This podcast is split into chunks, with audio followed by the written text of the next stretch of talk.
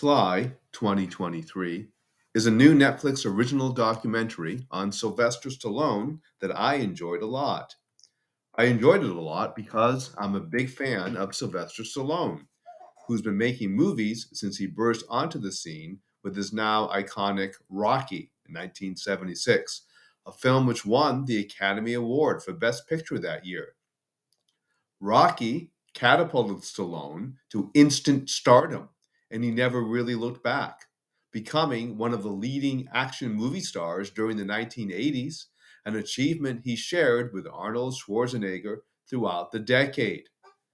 Interesting, interestingly enough, while I've always liked Stallone, I've enjoyed his work much, much more in recent years, starting with his Rocky swan song, Rocky Balboa, in 2006, which was a masterful movie that was really about dealing with loss and moving on with life in the face of loss. Stallone's film choices and his writing during the past 20 years have been impressive, and he's had a lot to say in recent movies that resonates with audiences, especially regarding the aging process. Sly focuses mostly on Stallone's film career, which is why I enjoyed it so much. While it does cover some parts of his personal life, like his tumultuous relationship with his violent father, who made life for Stallone and his brother difficult, the bulk of Sly tells the stories behind Stallone's making movies. Early on in his career, Stallone could not catch a break, as he was always cast as a thug. While he finally got to show what he could do as an actor in the movie The Lords of Flatbush in 1974, a film which introduced him to co star Henry Winkler, it did not lead to more roles. So, Stallone decided that to succeed in the business, it would be through writing. And so he got to writing screenplays. And his big project was Rocky, which early on was problematic because the lead character just was not sympathetic. He was just a thug with a girlfriend. But then Stallone made Rocky a boxer. And the story became about a loser who just didn't want to be a loser anymore he just wanted respect, or in this case, to go the distance against the heavyweight champion.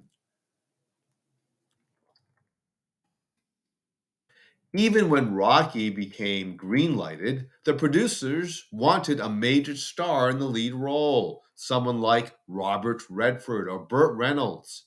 But Stallone refused to sell the rights unless he was able to star in the lead role, and the rest is history. Almost. There was a slight hiccup first. Immediately after Rocky, Stallone tried to branch out and he made a couple of movies which were so unlike Rocky, they bombed at the box office. Fist, 1978, and Paradise Alley, 1978, both tanked, and Stallone did not take it well as he was very vocal against movie critics who panned the movies, even threatening them with violence.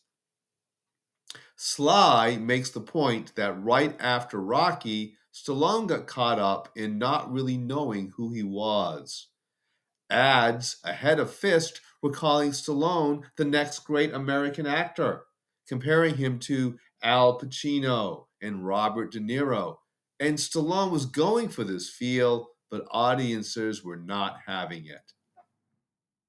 Stallone would return to his Rocky roots the following year with Rocky II, 1979, a film he decided to direct due to creative differences with original Rocky director and Oscar winner John G. Avildsen.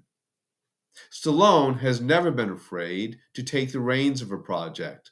Writer, director, actor, and it's one of his most impressive attributes. He knows how to make movies that reach audiences emotionally, which is one of the main reasons I've enjoyed his work so much.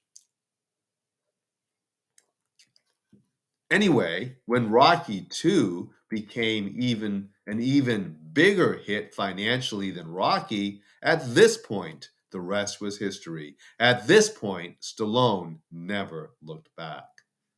1982 was a pivotal year for Stallone. He made Rocky 3 another huge success, and he starred as Rambo in First Blood 1982, a film which launched another franchise for Stallone. He was now an action star who had not just one successful franchise, but two.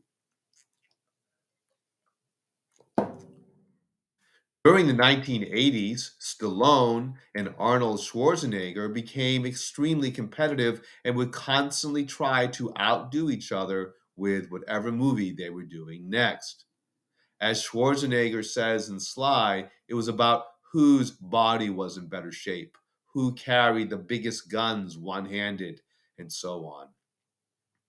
He also said that no matter how hard he tried, his films always trailed Stallone's at the box office, which is interesting because back in the 1980s, I much preferred the movies Arnold Schwarzenegger was making to the ones Sylvester Stallone was making.